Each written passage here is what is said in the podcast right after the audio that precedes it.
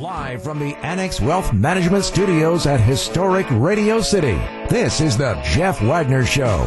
The AccuNet Mortgage Talk and Text line is open now. Give Jeff a call at 855-616-1620. And now, WTMJ's Jeff Wagner.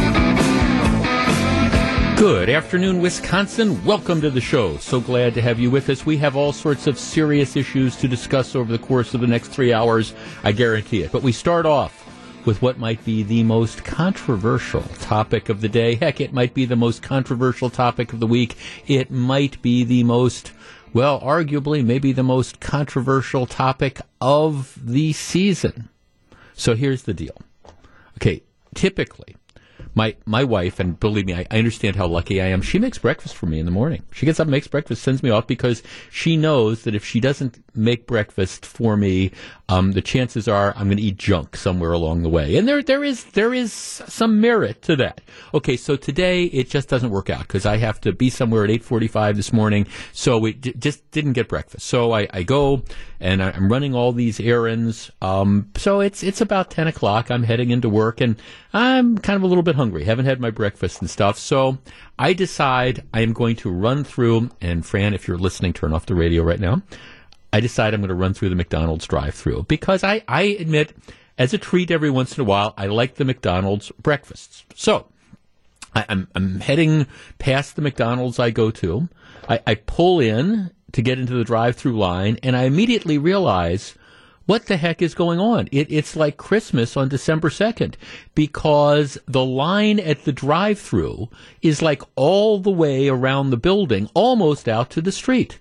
So I'm sitting there, I'm thinking, well, what the heck is going on here? And I have many wonderful attributes as a person, but I freely admit patience is not one of them. And as I get older, I get less patient. I acknowledge it. I'm working on it, trying to be a better person. But I'm looking at this line at this McDonald's drive-thru, and it's at least a half-hour line. And I will tell you, there's not many things in this world that I will wait in line for a half hour, but I guarantee you the McDonald's drive-thru is not one of them. So I kind of, I have to wait till the cars move a little bit so I can position myself to get around the second row and get the heck out of there. But I remember thinking, okay, what's going on here? It's not like the weather is particularly bad. So why are people in line at the McDonald's? And the answer is today is the day that McRib is back. So for the first time, like in 8 years, nationwide, McDonald's is bringing back the McRib sandwich. They brought it back in some different areas for like a month, from here or there. But this is the national rollout, and they also had some deal where I guess what you could do is you could enter this contest. If you showed a picture of yourself clean shaven and you sent it in, you could get some barcode that would get you like a free one. So they were giving about like 10,000 of them, I think, nationwide. But obviously all the people that were in line didn't have free things. Now, I was kind of thinking about this. I got back to the studio. As a matter of fact, if you follow me on Twitter, it's at Jeff Wagner 620. I have a picture of the McRib sandwich. Now, Gru's producing the show today and always. Have you ever had a McRib sandwich? Yeah, I can't remember when they came out last. If it was 5-6 years ago, but I had it 8 years ago, yeah, okay. Right, all right. So now, one of the things that I always notice, there is an art when it comes to taking pictures of food for magazine ads and television and things like that. There are people who actually make a living knowing how to make the stuff look good. Now, I'm looking at the picture of the McRib sandwich on it's actually off of the McDonald's website. I've got a link to it. It doesn't even look good to me. I mean, it's this kind of like big, giant hunk of sort of mystery meat with lots of sauce on it and this giant doughy bread and a couple pickles and some onions. It doesn't even look good to me. Now, I remember years and years and years ago, I can remember having like a McRib sandwich, and I guess I don't have a strong feeling about it one way or the other than the fact that there's no way I'd wait in line for 30 minutes for one of these. So I posted this note up on my Twitter account. Again, you can follow me. It's at Jeff Wagner 620. Okay, the line at the local McDonald's drive-thru was unreal. Why? I guess because the McRib sandwich is back. Sorry, I just don't get it. It doesn't even look good to me in the pictures. All right, 855-616-1620. That is the AccuNet Mortgage Talk and Text line. Now, I understand that is a very controversial statement, because I understand there, like I say, it's just that the one McDonald's I went past, there were people, I mean, in like, there were people who were prepared to wait 30 minutes to go buy their McRib sandwich. Now, some of them might have had the free things, but I'm telling you, even if you were giving me a free sandwich, there's no way I'd wait in line for 30 minutes. It just, I do not get this. 855-616-1620, that's the AccuNet Mortgage Talk and Text line. Doesn't even look good to me in the pictures. All right, do you remember the McRib? Would you wait in line 30 minutes to eat it? We discuss in just a moment. Welcome back to Jeff Wagner on WTMJ. Okay, we've thrown down the gauntlet. For those of you who don't know, the McRib sandwich at McDonald's is back. They've rolled it out in selective markets over the last 8 years, but for 8 years, it has not been generally available. They rolled it out this morning. I'm driving past this McDonald's. I wasn't aware of it. The line is all the way around the building to get this McRib sandwich. I'm sorry, I just don't understand. I mean, and again, I understand tastes are different, but like I said, on Twitter, I sent out a picture of this. It doesn't even look good to me. You've got this kind of mystery meat covered in like this heavy sauce sitting on a really heavy bun and a couple pickles. I don't get it. Matt in Oak Creek. Matt, you're on WTMJ. Hey, good afternoon. Thank you for taking my call. Hi. Like I was telling your screener, I would never wait a half an hour for a McRib. I wouldn't wait 30 seconds for a McRib because I would never buy one. Because I feel the same as you do. I think they're disgusting. I tried one time, and it was just a sloppy, soggy mess. And as I told your screener, it's almost like those Shamrock shakes that they come out with that taste like toothpaste. You know, I don't understand the draw to it. I would never wait in line for anything. If you're going to bring something back, bring back something good, not pressed meat. Okay. Thanks. I appreciate it. And again, I do not get the fascination with this. I'm kind of with you as well. And I mean, I understand there's this huge cachet, and obviously there's all these people that are there, they just want to get it. But I'm thinking, man, I don't think I have particularly sophisticated taste buds, but it's like I say, it doesn't even look good, and I don't remember it being that good from a decade ago or more. Brian in Manitowoc. Brian, you're on WTMJ. Hey, Jeff, thanks for taking my call. That McRib, I mean, nothing ever looks as good as it ever is going to be on television. That's just the nature of the business. But, I just can't ever see waiting in line 30 minutes for a sandwich. I mean, I'm not a big drive-thru fan myself. I mean, I always like to be looking at the menu, focused. I don't want to be pressured by a guy honking because I'm taking too long to think of whatever I want. But, even with all this pandemic, you can't, a lot of restaurants are only drive-thru only, and I've actually walked through because I don't like sitting in my car idling for 15 minutes, 20 minutes for a sandwich. That's just me. I was raised, and we never did that. No, well, thanks for calling. And I can imagine. Now, say, for example, if you were trying to pull through that McDonald's drive-thru and you didn't realize that the reason it was so jammed was because of the McRib, and you wait 20 minutes or 25 minutes, and you finally get up to the board, and then you're doing what you're just talking about, like looking at it and ordering it, my guess is all the people from behind you would be going bat crap crazy, going, wait, what do you mean? We're all here for the McRib. You've had 20 minutes to decide what you want. And again, I appreciate that. I appreciate that people have different sort of tastes. And if that's how you want to spend 25 or 30 minutes this morning waiting in line at McDonald's to get it, I think it's great. All right, let's talk to, we've got Danny in West Allis. Hi, Danny. Hey, Jeff, how you doing? Real well, thanks. What do you think? Well, okay. Normally, I agree with you about a lot of things, but today you're speaking blasphemy against the fast food gods. Okay. All right. So you are a fan of the McRib. The McRib is the one thing that gives me a reason to live. Danny, we have to have a talk. Well, yeah, you know, it doesn't help that I weigh 300 pounds, and I'm not going to be doing any swimsuit editions anytime soon for Sports Illustrated. But I way back years and years ago, when the McRib first came out, I was working at McDonald's, and I absolutely fell in love with the thing.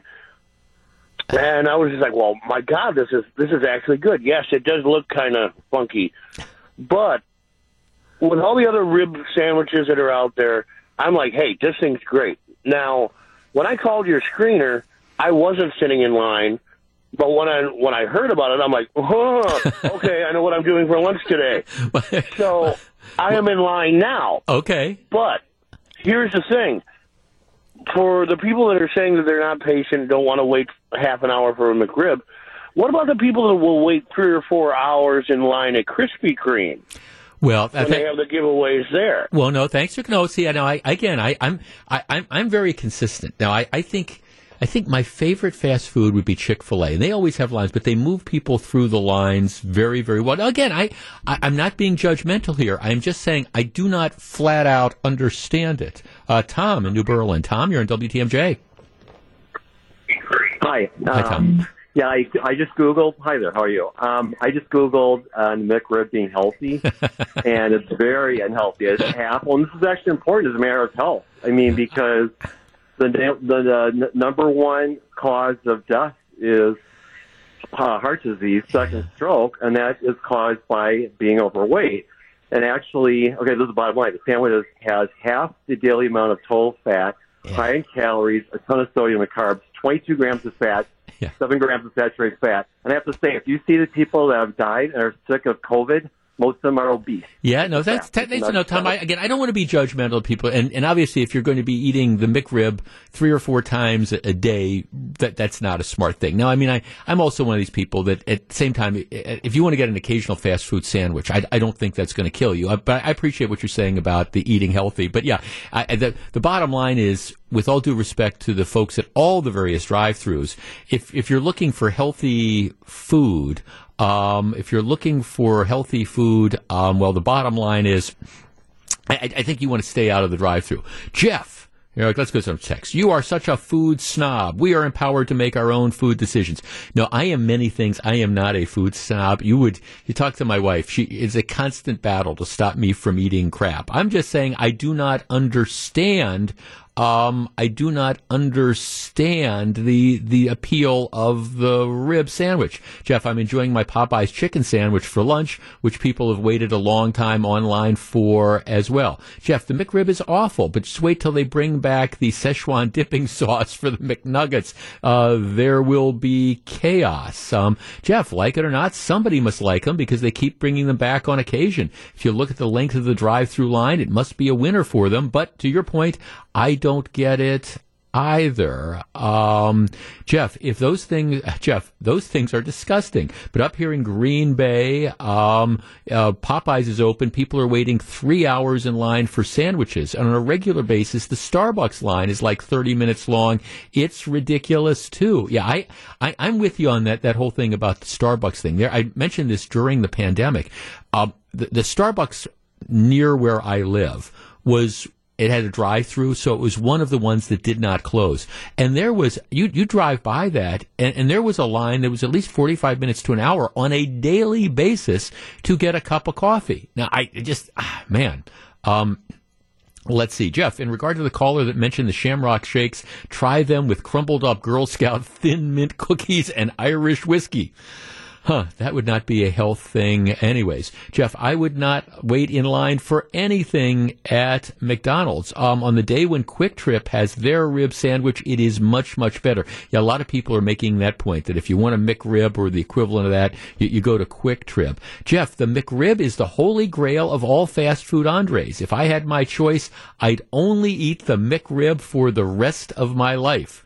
Well, my guess is if if you, to the point of one of our callers was making earlier, if you're only going to eat McRibs, period, you're probably going to be taking some time off your life. Jeff, I wouldn't even wait 30 minutes if Saz was giving away free ribs.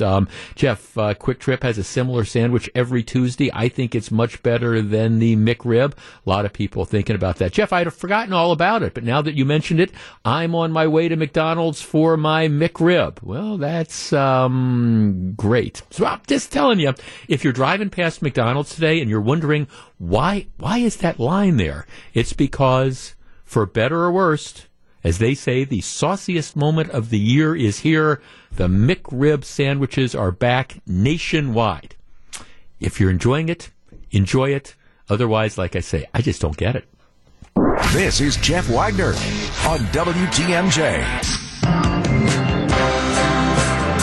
Just when you thought it could not get worse for the Milwaukee Police Department, in wades Tom Barrett. There are some. The Fire and Police Commission is just a complete and total dumpster car in a clown car act. We've talked about that before, but I'm looking at some of the things that.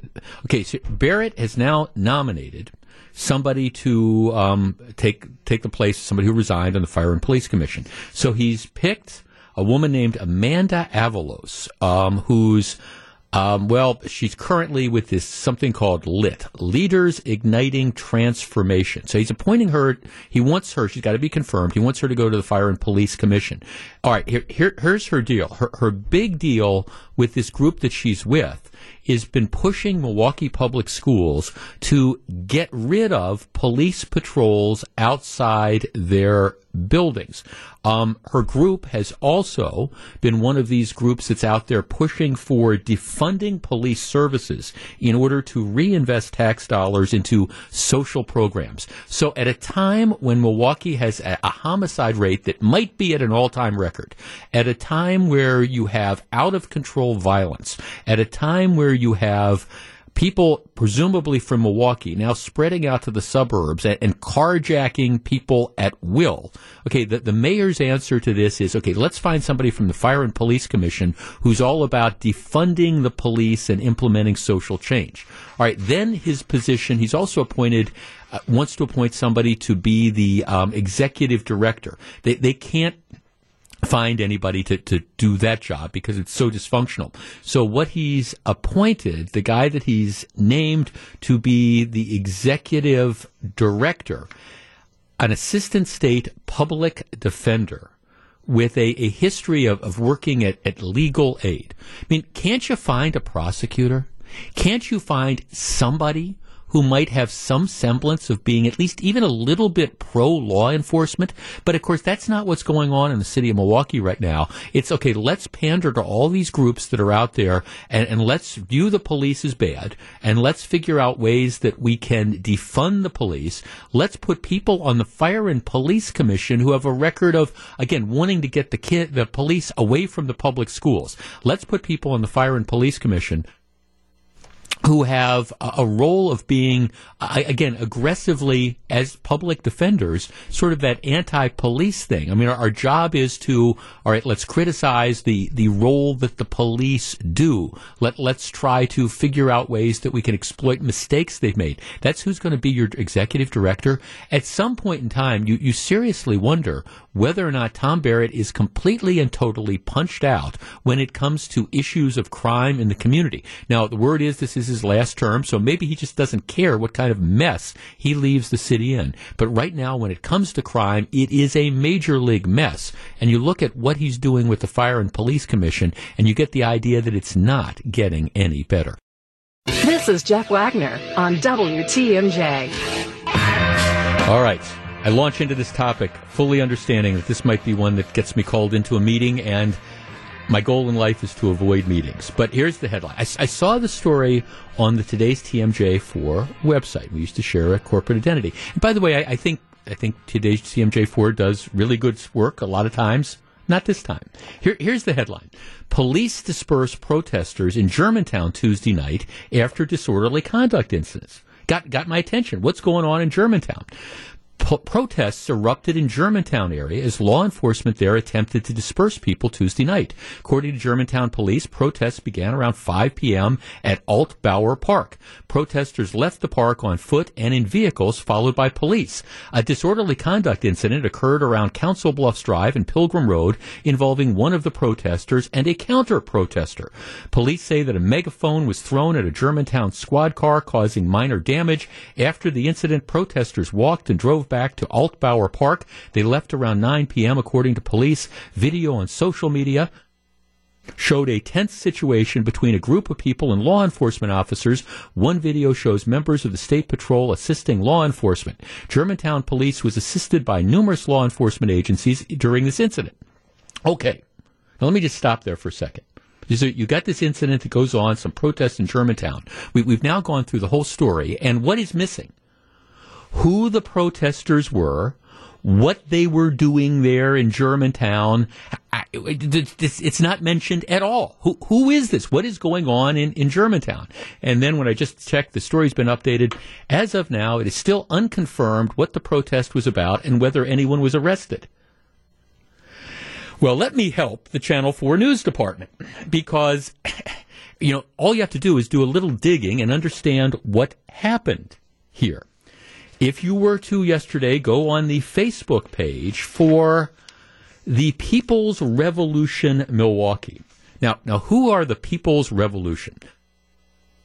The People's Revolution is this relatively small group of protesters who were responsible for a lot of the disruptions in Wauwatosa over the course of the last several months. These are the folks, together with a couple other sort of like splinter small groups, who took over the Cheesecake Factory outside of Mayfair, you know, screaming at patrons, who ran through Mayfair a couple times trying to close it down, things like that. That's who the People's Revolution is. The People's Revolution Milwaukee, and one of the things that they have been obsessed with is the Joseph Mensah case out of Wauwatosa. You know, Joseph Mensah, of course, the police officer who was involved in 3 justified shootings, who has subsequently reached a settlement agreement, and he's not with the police department anymore. That's who the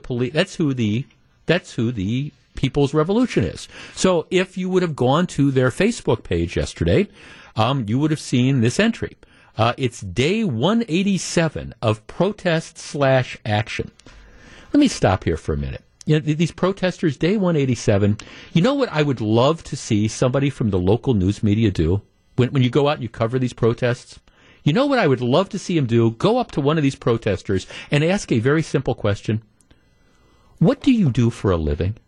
I mean, wouldn't you just love to know that? What do you, just out of curiosity, what do you do? It's day 187. What do you do? Do you work? I mean, how? Now, I understand in today's day and age, you don't have to pay your utility bills because you know we can't turn that out, and you can't be evicted for not paying rent. But I would be curious, what do you do? You know, and you see the same people at all these different protests. What do you do for a living? I mean, do you work? I mean, I don't know. I mean, I get off at 3:00, but I guess maybe I could have driven out to Germantown for this. But then you have people protesting in the evening. I'm just wondering, just once, I would like to see some news reporter go up and say, I'm curious, this is your 5th protest in a row. What do you do? I mean, but besides, like, show up at protests. In any event, okay, this is what was on the Facebook page.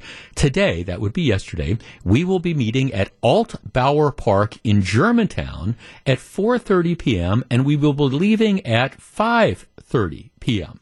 So, all right, note to today's TMJ4, this was a protest organized by the People's Revolution. They were going out to Germantown. Now, it gets better, because you might say, what are you doing out in Germantown? Yesterday was I'm quoting from their Facebook page, was serial killer Joseph Mensah's last day as a police officer at the Wauwatosa Police Department, where he was allowed to discharge his weapon 19 times and take 3 black and brown men's lives, all in the span of 5 years. There have been thousands of emails released to the public with so many complaints against Mensah, and nothing was done. Barry Weber, who is the chief of police, could have done his job, but chose not to. So now Mensah's gone. So now the group is upset with Police Chief Barry Weber. All right. he, that would be Weber, decided to give the killer cop an opportunity to resign with a nice severance package.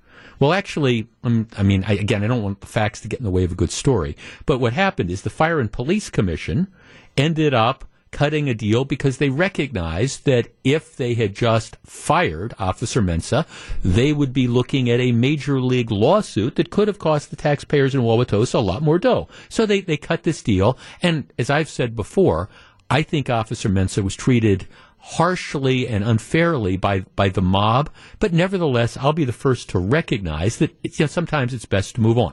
Okay, so that I'm quoting from the Facebook page.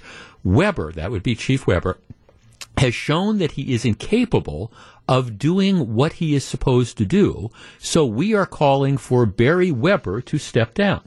All right, so protest in Germantown trying to get Barry Weber, the Wauwatosa police chief, to stand down. Matter of fact, Channel 58 reports, group upset with former Wauwatosa police officer Joseph Mensah, they're organizing out in Germantown. So if you're trying to connect the dots here, you might be saying,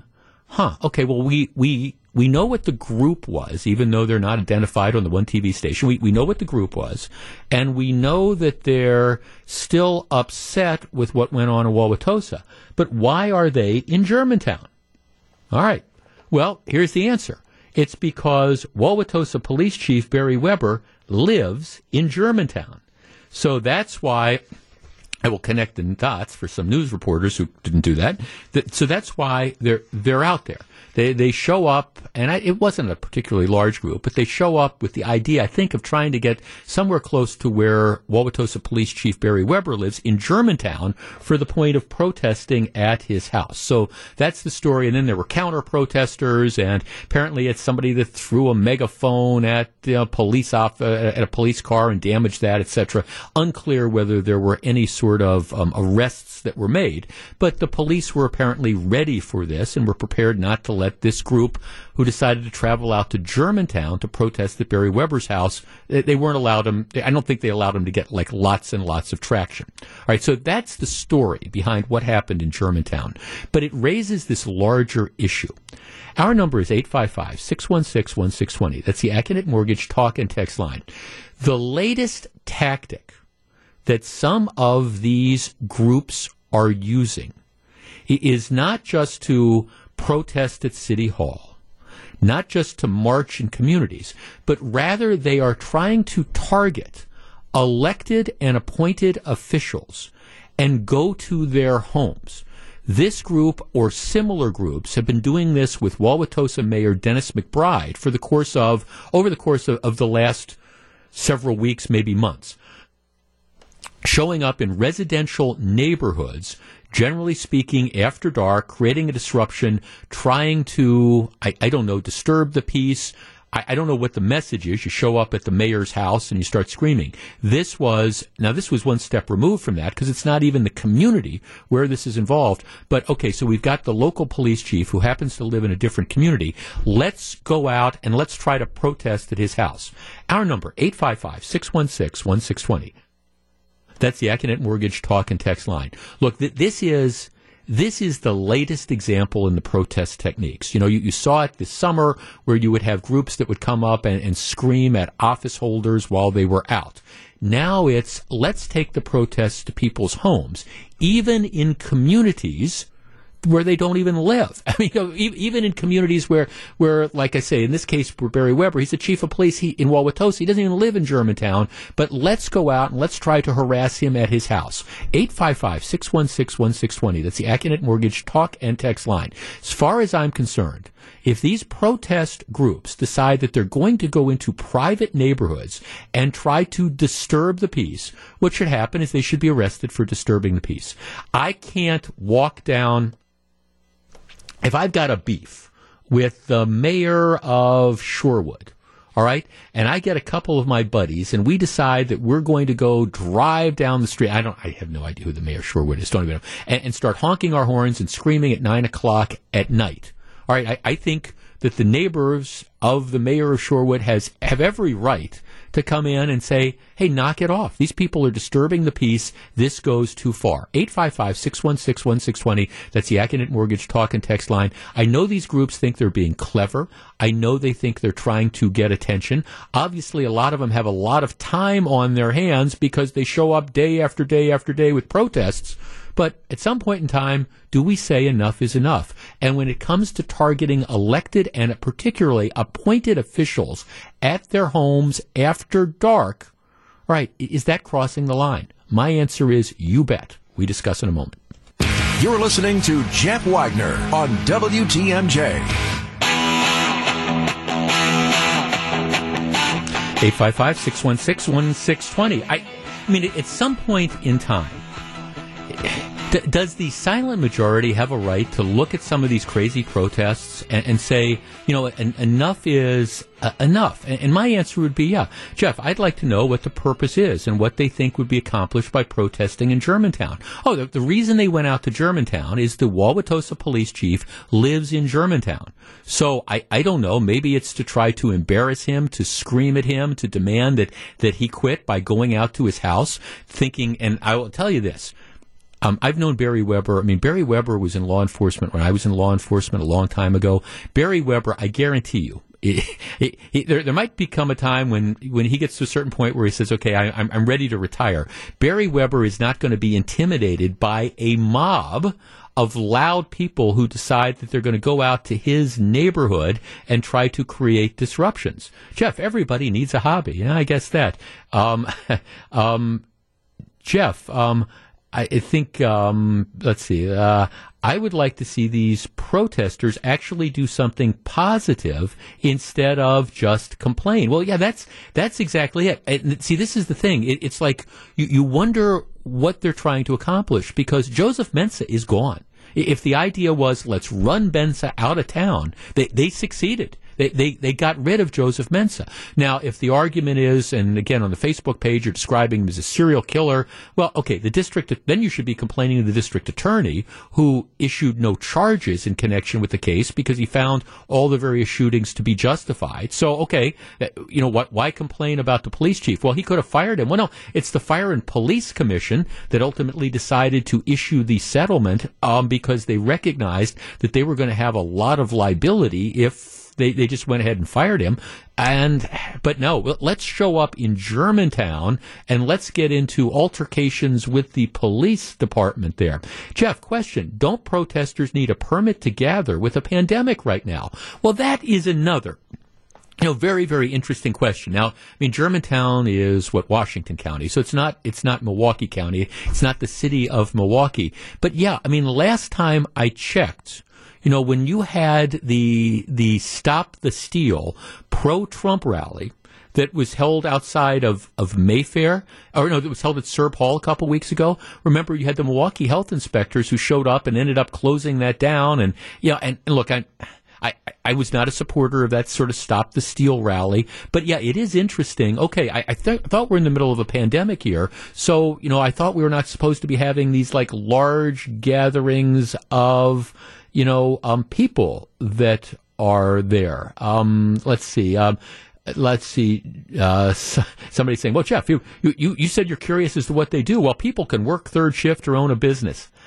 Yeah, right. Well, that's my guess is that a lot of the people that were participating in like day 187 of these protests, my guess is they're not working third shift or owning a business, but maybe so. But nevertheless, my question remains, wouldn't you be interested to see some of the news media when they're out there? Just go up to some of these folks, the people that are there every night at the different protests, and just ask them, what do you do for a living? I mean, what do you do for a living? Jeff, the right to protest doesn't give anybody the right to break existing laws, and those laws should be equally enforced. And I think, you know, that's part of the issue. Jeff, I'm tired of all these bullies. Enough is enough. Arrest them all. Well, I guess the question becomes, are you in fact disturbing the peace? Now, can you walk, you know, through the streets of Germantown? Can you get into altercations with the police department without otherwise being held accountable? That's my Question. Jeff, remember the singers in Madison? Sure. After a while, I stopped wondering how crazy someone would have to be to think that they were accomplishing something when they show up day after day after day. Jeff, nobody is protesting the shootings going on every day or the carjackings. And what do these people do to work? That's, you know, that is an interesting thing as well. If you're looking at all the stuff that you could go on and you could protest about, I mean, boy, we're about ready to set a record for homicides in the city of Milwaukee. You're going to have to go back to 1991. It would be interesting, again, this for somebody in the news media that goes out to cover day 187 of the protest by the People's Revolution to say, do you understand what's going on in the city of Milwaukee? And maybe we should be protesting in some of these high crime areas, for example, with the different killings that are going on in the street. I throw that out there as a question. Jeff, I support the idea of protesting to bring measure change to community, but when the group is constantly rearranging their goals and motives, I can assume they're just out there for a thrill or a false sense of importance. Yeah, what do you accomplish by going out to Germantown, where the Wauwatosa chief of police lives, and trying to demonstrate? Is it that you're hoping that a whole bunch of his neighbors will go and say, Barry, you know, you had the People's Revolution. Milwaukee was out here, and so, you know, they want you to resign, and we think that you should step down. I mean, really, really. Come on. Jeff, they need to shut these groups down. Heavy fines, arrest everybody involved, disturbing the peace, public nuisance, obstructing traffic, and every other charge they can dream up. Frankly, I'm more concerned about protesting at private citizens' houses than elected officials, but both are unacceptable. Yeah, see, that's the tactic that's out there now. Let's go out to people's homes, and let's try to create a disruption. Story out of Washington today, the Mitch McConnell, who's the Senate leader, and Susan Collins, just reelected senator from Maine. Apparently, in the last day or so, you had this group that went out to their houses and littered. They threw all these like body bags on the steps to their houses and the front lawns and things like that. It's like, here, we're going to go to people's homes, not their place of business, not their Capitol headquarters offices. We're going to go and we're going to go out to their houses and we're going to create a disruption because, well, we think we can. So anyhow, if you're wondering what went on in Germantown and why it was day 187 of the protests, don't think too much was accomplished yesterday. This is Jeff Wagner. Live from the Annex Wealth Management Studios at historic Radio City, this is the Jeff Wagner Show. And now, WTMJ's Jeff Wagner. Okay, stepping on some toes in the first hour of the program. McRib sandwich is back. I don't get it. And if you follow me on Twitter, I sent this out. It was one of the many rhetorical comments I offered during our conversation about this ragtag group of protesters, like day 187 of the protest, who decided to show up in Germantown because they're upset with the Wauwatosa police chief who didn't fire Joseph Mensah. But again, my overall question is not just is this ineffective, but as I pointed out, and you can follow me on Twitter, it's at Jeff Wagner 620. For all the protesters who show up day after day at rally after rally in community after community, wouldn't you like somebody in the media to ask them a simple question, namely, what is it you do for a living? I mean, I you ponder this, and I'm not trying to be flip about it. I have a great job. Okay, I have more free time than most people have with their jobs, but still, by the time I get ready to work and prepare for work and do the show, and then, you know, you've got the other errands that you have to run in life, and then you've got all these things to take care of. I mean, it's like, who has the time to show up night after night after night in community after community after community? I mean, I'd like to see that question. What is it you do actually for a living? And again, maybe it's people who own their own businesses, or maybe it's people who are independently wealthy, or maybe it's third shift workers. But I would be curious. That would be an interesting challenge to the media. Start asking the people that show up at these protests, hey, this is the fourth time I've seen you out this week. What is it exactly you do? Just kind of curious. All right. In continuing to step on toes, I sent out a tweet about this yesterday. Look, I understand that there are some people who just can't let the election go. And I understand that some of you are very upset with me because I have. I see no widespread evidence of voter fraud. And when I see people on behalf, in this case, of the Trump campaign, going to court, trying to allege that hundreds of thousands of otherwise legitimate ballots, including ballots that were cast like by me, should be tossed out because of an interpretation, well, this is how we think. We know we've never interpreted the law this way, and we didn't interpret the law this way when Donald Trump won in 2016, but we now want you to interpret this, and we want you to throw out hundreds of thousands of ballots. That, I admit, that makes my head explode. Now, I understand that there's some people out there who are clinging to this idea that the election was stolen, and but my point has always been, if the Democrats stole this election, they're about the worst thieves imaginable, because this was the year that you were supposed to have the giant blue wave, and what happened is Republicans picked up seats in Congress, in the House of Representatives. Republicans who were supposed to get crushed in the Senate didn't get crushed in the Senate. President Trump was supposed to lose in a landslide. That did not happen, and Republicans have complete control, I believe, of 31 of the state houses across the country. So if this was this big Democrat motion to steal the election, they sure didn't do a very good job of it. So I just, at some point in time, I think it's bad for democracy to encourage people to believe that elections don't matter. There's too many elections out there that are too close. And if people get the message that, well, we don't have to vote because the election's been stolen, that's a very, very bad election. That's a very bad message. To me, the message should be, if your guy or gal lost, if your candidate lost, what you need to do is you need to figure out what it was, what happened, what did the other side do? Was the message bad? There's something that the other side did to get out their voters more likely, and then use that to figure out how you win the election the next time it comes up in a year or 2 years or in 4 years. That, to me, is the constructive message that you want to send instead of, oh, the whole thing's crooked. Because I'm here to tell you there's no evidence that the whole thing is crooked.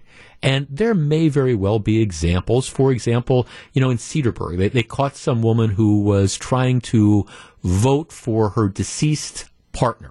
Oh, okay, but they caught her.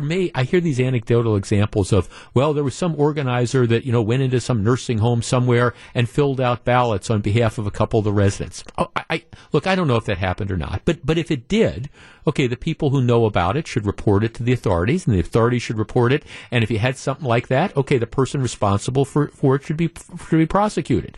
But the idea that there's tens of thousands of stolen votes out there, I'm just sorry that there's no evidence for that. So, with that lead up, yesterday we really hit a new low, and there's no other way to describe it.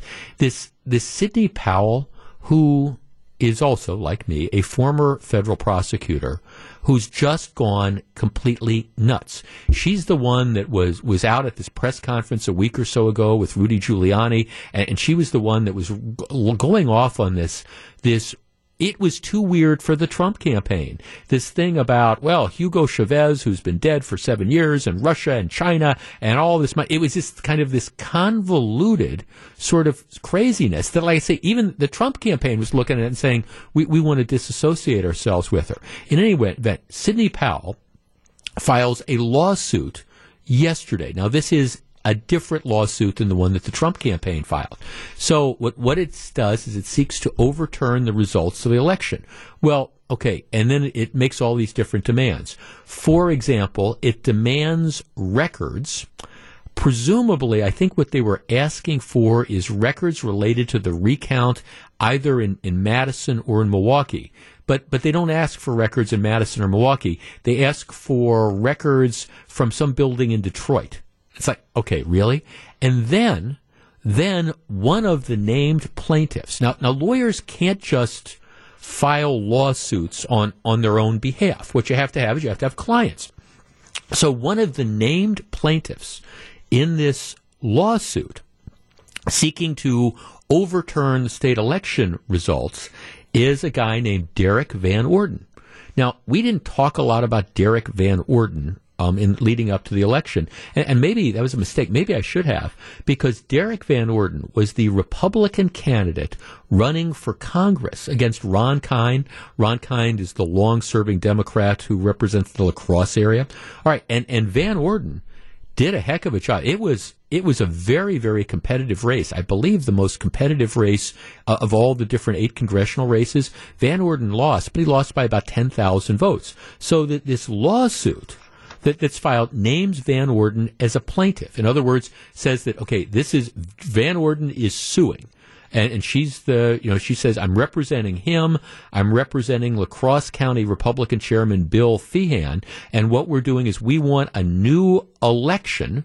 And we want a new election for Congress, and we want Tony Evers to be ordered to certify the election for Trump instead of Biden.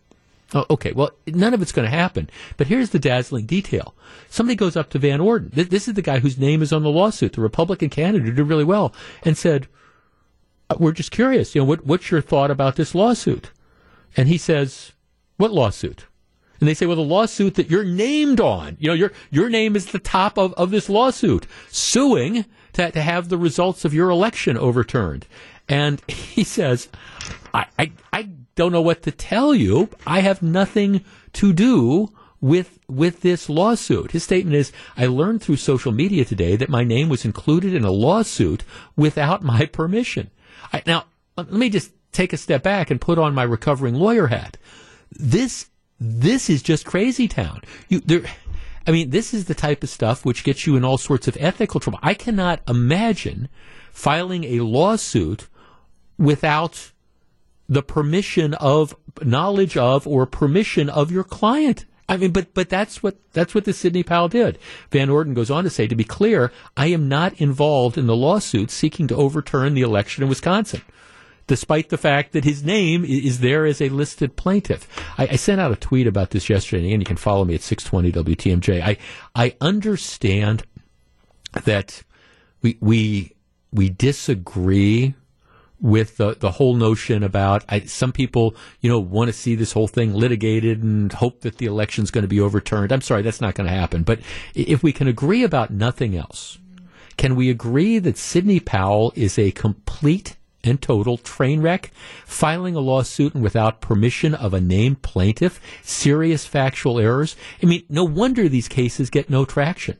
Seriously, when you've got lawyers going around doing this kind of stuff, it's no wonder that if there is any sort of legitimate fraud out there, it gets lost in the overall sloppiness and fill in the blank for whatever you want. Who sues somebody, alleging that you're representing a client, a guy who ran for Congress, and turns out he's got nothing to do with the lawsuit? Wow. All right, when we come back, the good news is the COVID-19 vaccine is going to start to be more available. The bad news is whether or not you're going to have to take it. I'll explain and we'll discuss. Welcome back to Jeff Wagner on WTMJ. Hey, do you remember your favorite gift as a child? Maybe it was a hula hoop, maybe an 8-track tape player, maybe a book, maybe a new record. Some families aren't so fortunate, however, and that's where you come in. Capco's Kids to Kids toy drive is celebrating its 15th year, and this year the need is actually greater than ever. Please join us this Friday, 2 days from now, December 4th, for a day-long radiothon as we raise money to make sure every child has a memorable Christmas. All proceeds benefit Capco's Kids to Kids Christmas Wonderland. For more information, go to WTMJ.com. Yeah, for the... I don't remember the last time I did a remote, but I'm going to be out at Capco from noon until 3 in the big talking box as part of this. First, and again, I was talking to one of our engineers. I said, well, maybe we're getting back to at least closer to a sense to normal. It's December, it's the Kids to Kids Radiothon and events, and we're putting Wagner in the big cold talking box out in Grafton. So that will be fun. All right. Good news, and then maybe not good news, depending on how you look at it. The reports today are, in the United Kingdom, they have given the go-ahead for, one of these 2 vaccines for COVID to start being administered on an emergency basis. That's not in the U.S. right now, but the thinking is that whether it's Moderna's or Pfizer or whatever, in the very near future, probably certainly by the end of the month, the vaccine is going to start to be distributed. Now, they had meetings over the course of the last couple of days, and the general agreement is, as they start to roll out the vaccine, the question is who gets it first? And the general consensus is that healthcare workers should get the vaccine first, along with long-term care residents, people in nursing homes and things of the like. And I think if you think about that, it makes eminent sense. It's just where is the need the greatest, which isn't to say that, somebody who's 35 years old who gets COVID can't have really, really bad results. But you play the odds and you say, okay, well, all right, the healthcare workers, they're on the front line. They run the risk of being exposed to this. So let's get them the vaccines and let's get the people who are most vulnerable. And those are going to be the people typically in the long-term healthcare and that stuff. So that makes sense. The estimate is that by the first quarter, though, or certainly by the first half of the year, the vaccine will be readily available for lots and lots of other people. Now, my guess is it's going to be prioritized, and I don't know that there's going to be enough to go around, so you can say that by June, everybody's had the two doses that you're supposed to get. But it's going to be rolled out, and I think certainly in the first quarter or by the second quarter, lots of people are going to have access to it. For many of us, and we've talked about this before on the program, it's a no-brainer. I get the flu shot every year. I get various vaccines. I've never had any significant adverse reaction. I sit down. I talk to my doctor. I say, Doc, what do you think? And he always says, well, okay, you never had adverse reactions. I recommend you get it. So for me, as soon as this vaccine is available, I'm going to get it. I mean, I'm not going to push my way to the front of the line and say, give it to me before you give it to somebody in a nursing home. But like I say, once it's generally available and to whatever category or class of patient I fit in, I'm going to get it. For me, again, no question about this. Many of you are in that same boat. I mean, as soon as you can get it, you're going to get it, just like you get the flu shot, etc. For other people, though, you're not so sure. Maybe it's that you don't like the vaccines. Maybe that you're worried that they're being rolled out too quickly. All sorts of different reasons that are there. Okay, here's where it gets interesting. Let's say the vaccine is available. Let's say that your employer decides that they want you to have it. Now, it's not uncommon right now. If you work in the healthcare area, you have to get a flu shot. There's just no... There's no choice about it, and if you don't get a flu shot, you just don't go to work. Obviously, I think everybody in the healthcare industry is going to be in that same situation. You've gotten the flu shot, you're going to have to get this vaccine unless you've got some really good medical reason not to. But otherwise, you're going to get it. But what about other non-healthcare related industries? Now, if you work at a place like where I work, we are very, very concerned. A Good Karma company I work for does a great job. They are very, very concerned about trying to make sure that people are healthy. We only have a skeleton crew of people here at the station. People working remotely. They've been working remotely for the better part of the last 9 months because, again, management is very concerned about trying to keep people healthy. And it's something that I think a lot of us respect. So once the vaccine becomes available, what happens if your employer says, okay, look, we want you back in the office because, we've been working remotely for 9 months or a year, but we want you back in the office. And the deal is we want you to get vaccinated. Vaccines available. So unless you have some medical reason that you can present us that says that you're not eligible for this, we think that you should have it because we don't want you getting sick. We don't want you potentially coming in and spreading this, if you are sick, to somebody who maybe because they've got a compromised immune system or whatever, that they haven't been able to get the shot. 855-616-1620. That's the AccuNet Mortgage talk and text line. common in the healthcare for employers to require their employees to be vaccinated.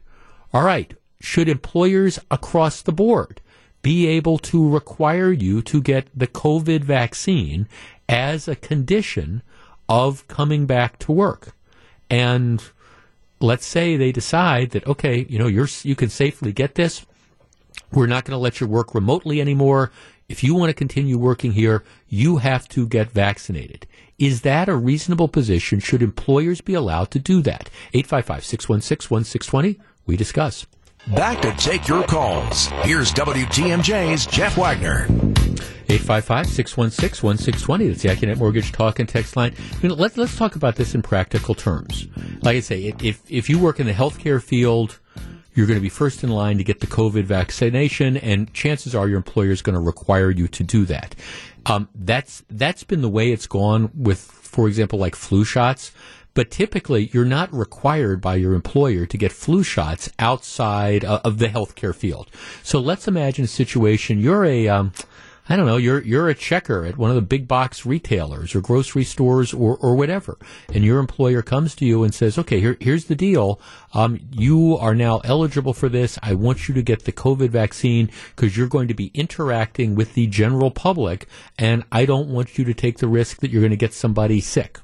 Should they be able to do that? 855-616-1620. And if you say no, should they be able to fire you? Let's start with David in Oconomowoc. Hi, David. You're on WTMJ. Hey, Jeff. Thanks for taking my call. Yes, sir. I absolutely think that employers have every right to mandate vaccination regardless of the field of employment. They own the business, and they can do what they want with it. They could sell it to another person if they wanted to. But you also, as an employee, have the right to refuse the vaccine. Rights come repercussions. So if you exercise your right to mandate a vaccination, you may lose some of your very good employees. And as an employee, if you refuse to receive the vaccine that's been mandated, you may lose your job. So you think you think they should be able to fire people for refusing to get the vaccination? Well, or maybe rather than fire them, you take them off the premium preferred health insurance. You put them into smokers' rates, because we know smokers have more health concerns, and that's why they pay more. So maybe you say, okay, if you don't get the shot, your health insurance rate doubled. You make the choice. Give them some options like that rather than firing them. Okay, well, thanks for calling. I mean, I guess, and that's going to be what the fundamental. Obviously, I think clearly there's going to be a lot of carrot as opposed to the stick that's there, and it is, by the way, not a necessarily settled sort of thing, especially since the first batches of the COVID vaccine that's going to come out, it's going to be what they call an emergency use approval, and that's not what the flu shot is. So the fact that it's very unclear under the law, without getting too deep into the weeds, it's very unclear as to whether the flu, you could require somebody to get the emergency use type of thing. At the end of the day, my guess is that's probably going to be the case. But these are the issues. I mean, what if you're in a job that you have to interact with the public? So is that treated differently than a job, say, where you don't interact with the public, where, I don't know, you're by yourself in a cubicle, or you're working, you know, outside on a construction site or something else where you're not interacting with the public. You might only be interacting with your coworkers. Would that, in fact, change the dynamic? Should it change the dynamic? Let's talk to Jim in Oconomowoc. Hi, Jim. You're on WTMJ. Yeah, thanks for taking my call. Sure. As I understand, one of the sticking points in the current negotiation for COVID relief in Congress is the ability for employees to sue their right. employers if they get COVID. Well, if that's the case, then the employer should be able to mandate that someone get a COVID vaccine. You just can't have one without the other. Do you think, If they did mandate the COVID vaccine, do you think that there would be a lot of people who would either quit their jobs or refuse to do it and risk getting fired? I think there'd be a few of those folks, but I think most people are going to wait in line to get the COVID vaccine. I mean, it's anecdotal. I don't have any hard data on that, but certainly that would seem to be the case. Yeah, I guess here's my assessment, and you make a very, very good point. You're right. That's one of the hang-ups now is the question of liability. If I run a big box retail store and I say you got to come in and you've got to work on the line and you get sick because somebody comes in and they're not wearing their mask properly or whatever, I mean, does the employer have liability? And you're right, this is the flip side. If you're trying to protect people from that, should you be able to require it? This is going to be an interesting legal question because like I say, flu shots are mandated in the healthcare industry, but as a general rule, people outside the healthcare industry don't find employers mandating the flu shot. And I think you're going to find that the same thing. I think that there's going to be a lot of employers out there who are going to encourage their employees to get the COVID vaccine, but are going to stop short of mandating it because they're, again, worried about, number one, what about the people who just refuse to do this? And so, you know, are you going to have to fire all them? Secondly, I think there's going to be a reluctance to mandate it because, again, it's a new vaccine. I'm not worried to get it. If my doctor says it's safe, I'm getting it. But there is always, I guess, that concern if you're in the back of your mind, if you're an employer and you mandate that your employees get it as a condition of work, and then X percentage, even if it's a really small percentage, have an adverse reaction to it, okay, then have you exposed yourself to liability? So I don't think that there's going to be, I don't think employers outside the healthcare field are going to be rushing to require people to do it. I think they're going to be doing everything they possibly can to encourage this. Jeff, the state Republicans want the COVID package to not require employees to get the vaccine. Yeah, I think I remember reading one of those aspects of it. Let's see, Jeff. I should not be required, but if 35% of people do not get it, then so be it. 35% of the population getting COVID at some point will not overwhelm our healthcare system. So if they choose, let them get sick. Well, the problem, it's not just you. The problem is, like, for example, the healthcare industry. Why do they make healthcare employees get flu shots? It's not just because they don't want their employees getting sick, which is obviously true. They don't want their employees getting sick, but you don't want some nurse, for example, coming in with the flu and being around patients with compromised immune systems and things like that, and then giving those patients the flu. I think that's the concern in the healthcare industry, and that would be the concern, I think, in other fields as well. But, that's it. Jeff, don't discount the fact that there might be some unforeseen side effects down the road that employers could be held liable for if a vaccine was mandated, which, again, would be one of the reasons they wouldn't. Another text, Jeff, employers should absolutely be allowed to require the vaccine. I think from a legal perspective, I think at the end of the day, once it's widely available, I think employers will be allowed to require it. Whether or not employers do actually require it is something completely and totally different. Jeff, in a free society, you can't force a person to get a vaccine. Then there's the question of religious freedom if vaccines are against your religion. Well, okay, my only comment would be, putting aside the religious issue for a minute, in a free society, you're right, you can't force a person to get a vaccine. But most people in their employment, they're what they call at-will employees. You can quit for any reason or no reason with no notice. And as a general rule, you can be let go for any reason or no reason, as long as you're not being let go for an illegal reason. So the question would be, if an employer says you got to get the vaccine, you don't have to, but that doesn't mean that the employer then can't take some adverse job action, namely firing you. Like I say, the way this is going to all work out, I think, is that for most fields, employers will encourage people to do it. They will not mandate it. Hopefully enough people will feel comfortable enough getting this that we get a lot closer to that herd immunity. Because I don't know about you, but the sooner we get past this pandemic. The sooner we get closer back to normal, it can't happen soon enough for me. Back with more in just a minute. This is Jeff Wagner. You're listening to Jeff Wagner on WTMJ.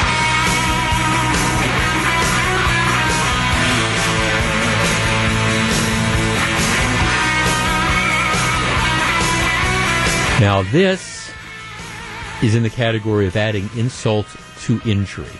And I wrestle with the right reaction to this, but hear me out.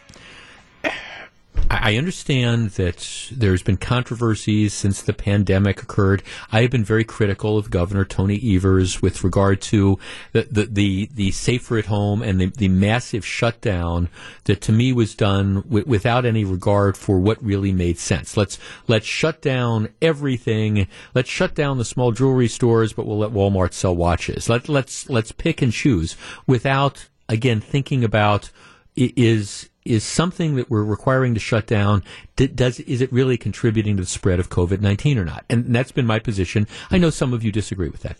That's all well and good. Now, the one thing I think that we can all agree on is that the response of the Department of Workforce Development to the unemployment problem caused as a result of COVID has been absolutely unacceptable. Now, we can argue as to why it happened. I mean, all of a sudden, come March and April, you have all these people who are thrown out of their jobs through no fault of their own.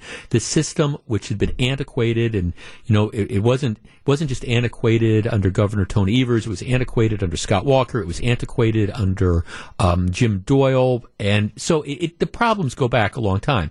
But the system was just absolutely and totally overwhelmed because it never anticipated that all of a sudden you're going to have tens of thousands of people who are suddenly unemployed. Now, having said that, I think we should all be able to agree that the response of the Department of Workforce Development was terrible. Just absolutely terrible. And to the point that they ended up having to fire the guy who was in charge. And they still haven't dug out of the backlog. They're saying maybe by the end of the year, which would be the end of this month, you know, maybe we can have most of these things resolved. But that's very small consolation to people who, you know, were waiting months and months and months, and your application was just in this giant pile, and you couldn't get answers, and you couldn't get anybody to pay attention to you. So, I mean, I think we can all agree, without necessarily placing blame, that the response of the State Department of Workforce Development was just abysmal. You have to do better than that. All right, so here's the breaking news story today. People are finally getting paid, even though there's still tens of thousands of people who are entitled to money, who haven't gotten money, but they're theoretically they're in the queue to get paid. Well, here's the story. About 62,000 unemployed Wisconsin residents who put in for various benefits have apparently been overpaid between April and October to the tune of $44 million. Now $44 million is a ton of money. At the same time, you know, given the fact that ultimately they've ended up paying out like 4.2 B as in $1 billion, $44 million is percentage-wise it's small, but it's $44 million. So what's happening now is the Department of Workforce Development is trying to collect money that they say was incorrectly paid out to people. And the stories that I'm looking at, apparently they're not doing a very good job of that. For example, today's TMJ4 reporting that there's a woman who lives in Illinois, worked in Wisconsin, says that she got a letter demanding that she pay back $16,200 in overpayments. She says, well, I never got $16,000. Said I got a couple $100s in benefits over like a 3-week period. Now they want $16,200. I said I never got that money. So you know, assuming the woman's telling the truth, that is kind of adding insult to injury that, okay, you didn't get the money, but we want you to give us $16,000 more. Most of the stuff is, I think, going to be in the smaller categories, and that would be, you know, a couple $100 up to $1,000 or up to $2,000. But here's the interesting issue. What do you do? I mean, if, as a general rule, you know, you shouldn't be able to benefit from mistakes. I mean, if your bank makes a mistake, you know, somehow somebody mistypes a deposit in, you know, you put in $600 and the teller, you know, adds an extra zero and puts $6,000 in, and they made that mistake, well, your bank is going to, once they figure out that they made that mistake, they're going to take that money back from you, right? I mean, they're not going to say, okay, well, here, you get an extra $5,400. They're not going to do that. In this case, though, what do you do? Our number, let's take a couple calls, 855-616-1620. That's the AccuNet Mortgage Talk and Text line. Just a couple minutes before the top of the hour. But assuming it is the state that made the mistake, now, and again, I'm differentiating that. If you falsified stuff or put incorrect information on your application for unemployment, and you got paid more than you were entitled to because of faulty information that you put in or something like this, to me, I think it's pretty clear you got to pay it back. You know, if it's based, what the state did was legitimate based on incorrect information that you provided, I think you got to pay it back. But what if they made the mistake? What if the mistake was part of the just general mess that was the Department of Workforce Development, and that you ended up getting $500 more than you would otherwise be entitled to? Should you have to pay that back? Our number, 855-616-1620. That is the AccuNet Mortgage Talk and Text line.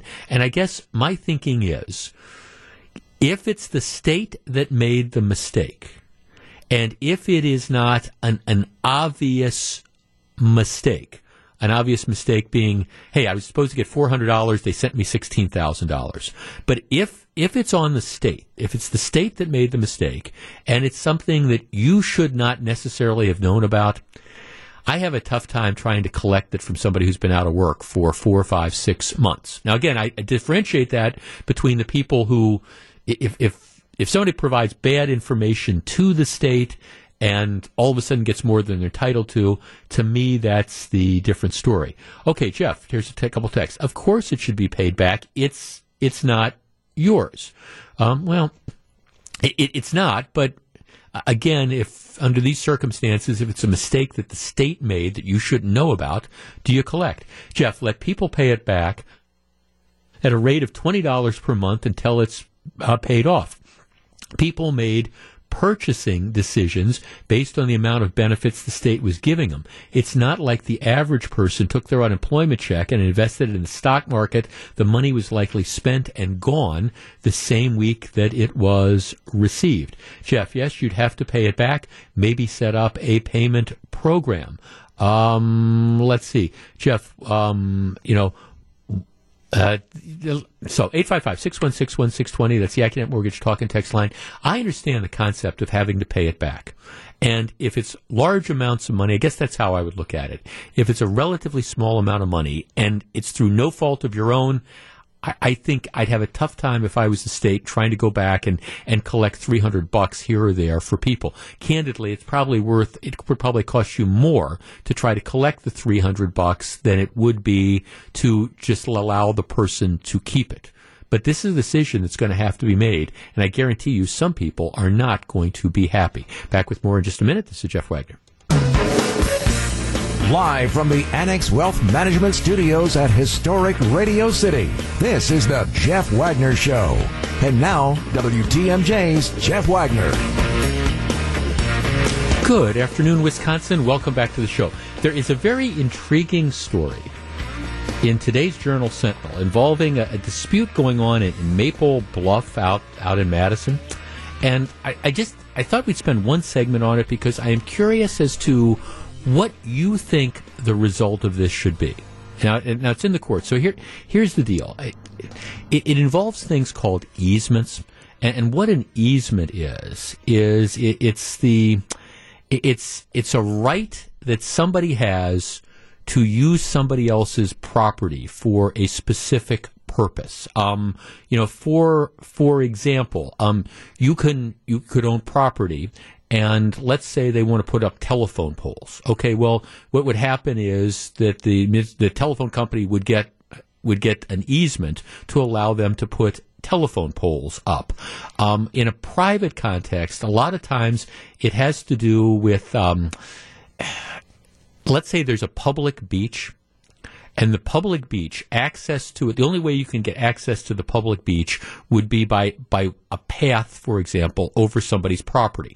Well, that would be an easement. It would be that people have the right to walk on the path. The path doesn't belong to you. The path belongs to Jeff. But there's an easement. And normally these are written into the deeds and things like that. There's an easement that says, okay, people that live in this neighborhood have the right to walk on this path to get down to the beach. Okay, so that's how an easement would work. So here's the deal. Out in Maple Bluff, for going on like 100 years, there's been this small little piece of property that's right on the lake. And what's happened over the years is, people have come and this little piece of property on the lake that otherwise doesn't have private access. And what people have started doing, and they've been doing this for years and years, is they put up a little pier.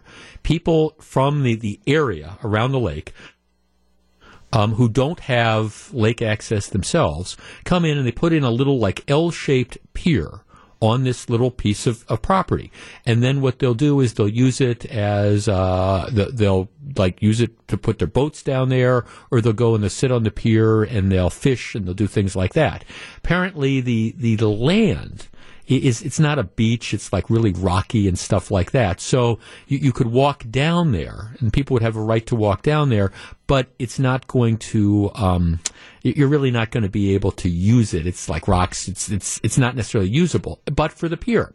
So there's been this pier that's been in there for again, going on 100 years. And what happens is people will put it in at the beginning of the boating season, and they'll take it out at the end of the boating season, and they'll use it to sit and watch fireworks and all those things. So that's been going on for a long time. Well, what happens is the owner of this piece of property, who's owned it for years and years and years, stops paying tax on it. So what the community does is that the tax assessors put it up for auction. So this other guy comes in and he buys this piece of property that's down there. Now, he understands that, people have access. They have the right to have access to the lake. So he says, well, I'm not objecting to people going and standing on the property. But this year, when people put in the pier, he pulls out the pier. He says, no, it's one thing to have an easement, to say that you can go down and you can, come across my land or use my land so you can get to the water. He says, but that's different than saying that you can put up a pier on my land where you can dock your boats and things like that. So this matter is now gone into litigation, and there's lawsuits, and ultimately the courts are going to figure this out and decide, who has the rights. But the guy owns the property, and he's saying, look, I understand that people have the right to come down there and they can access the beach from this little piece of property that I have. But I don't think that they should have the right to put a pier in on my piece of property. Now, from the perspective of the people who want the pier, they're saying, well, there's no reason to come down here unless you have the pier, because it's not like it's this beach or anything like that. And plus, we've been allowed to do this for like 100 years. Shouldn't we still be able to do it moving forward? Okay, let's open up the phone line. Just one segment. 855-616-1620. That's the AccuNet Mortgage talk and text line. Who's right, in your opinion? Guy owns the land now. He says, look, I understand public has access to the water. So if you want to walk down there and stand there, that's fine. But that's different than putting up a pier where you can put boats and sit out and fish off of that. You can't put a pier on my land. The folks are saying, well, we've been putting a pier on this piece of land for the last 100 years. We should have the right to do it moving forward. 855-616-1620. That's the AccuNet Mortgage talk and text line. Does the guy that owns the land, does he have a point? We discuss in just a moment. Jeff Wagner on WTMJ. Now, again, the courts are ultimately going to decide this, and there's a couple Supreme Court cases that might be instructive. But I'm just curious as to what you think. If you're just tuning in, I mean, here's the deal. Guy owns a piece of, had just bought a piece of property. They call it like Outlot D. And it's right on the water out in Madison, Maple Bluff residence. And what happens is, historically, what's happened is people have crossed over the property, they've gone down to this little outlot, and they've used it for water access. And for years, they've been putting in a pier, which allows them to launch their boats and sit on the pier and fish, etc. The guy who now owns this piece of property is saying, wait a second, you know, yes, you have the right to come down and use the property. You got access, but you don't have a right to put a pier in there. That's going too far. And I don't care if you've been doing it for the last 80 years. This is my property. You can't put a pier on it. And of course, everybody else says, well, if we can't put a pier on it, then we really can't use it because we need this to get our boats in the water and we want to be able to sit out and fish. If you don't have the pier, you can't do any of that. Who's right? Who's wrong? 855-616-1620. Mike in Illinois. Mike, you're first. Hello. Good afternoon, Jeff. What do you think? I think that I'd have to agree with him. That's the whole idea behind private property. There's also a liability issue. If they're putting something on his property and something happens, he might be liable for that. It does suck for the people who have been doing it for a long time.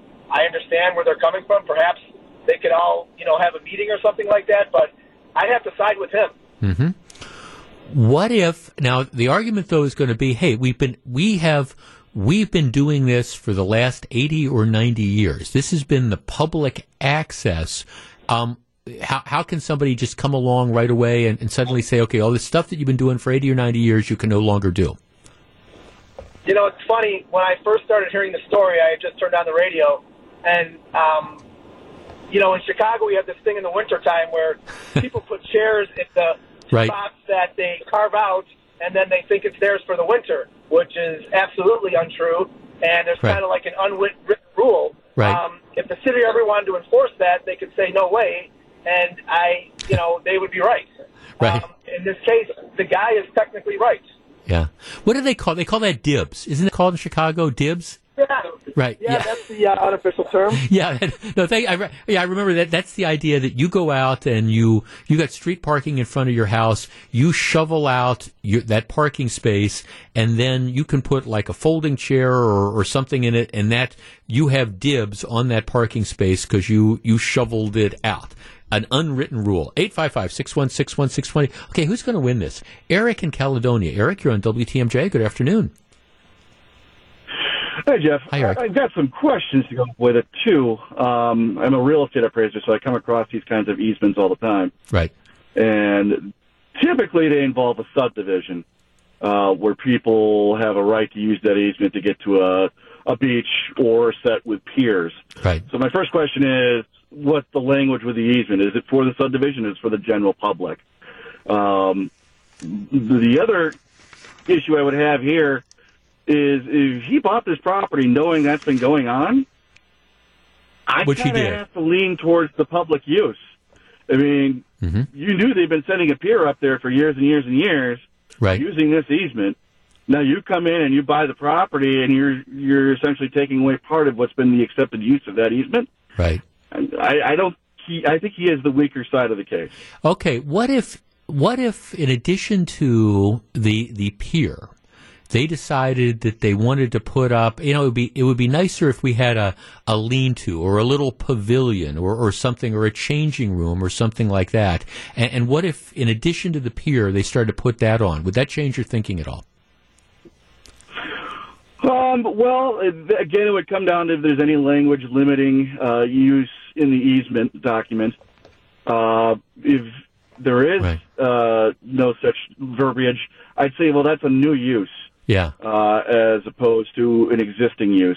And then he would have stronger footing to limit that. Right. That would be my opinion. Interesting. Thanks for the call. Appreciate it. 855-616. I'm just curious as to what people think about this. Now, ultimately, like I say, the matter's going to be decided by the courts. It's clearly the guy's property. He owns the property. He bought it. He understands that people have the right to use it for lakefront access. But he's saying, hey, if you want to come down here and, you know, jump in the water and go swimming, that's fine. But that's different than putting a pier up on essentially what is my property and tying boats to it and fishing off it. Yeah, if you want to stand on the rocks on the beach, and I don't get the idea that it's a very nice beach or anything. It's just kind of like this rocky thing. And the people who've been using this for years and years are saying, hey, look, there's other than putting a pier in there, there's really no reason that you would use it. It's not like you kind of just, you could go down there and stand there. But the thing that really gives it its value is the pier. Let's talk to Tony in Milwaukee. Hi, Tony. You're on WTMJ.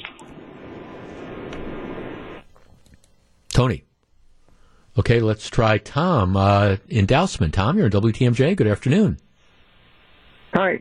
Thank you for taking my call. Hi, Tom. I'm thinking if he's paying the property taxes on it, which he is, it's his property.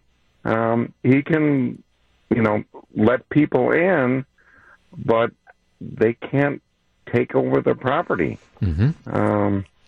That's just kind of the way I look at it. Well, I mean, of course, it's been that way for years. Yeah.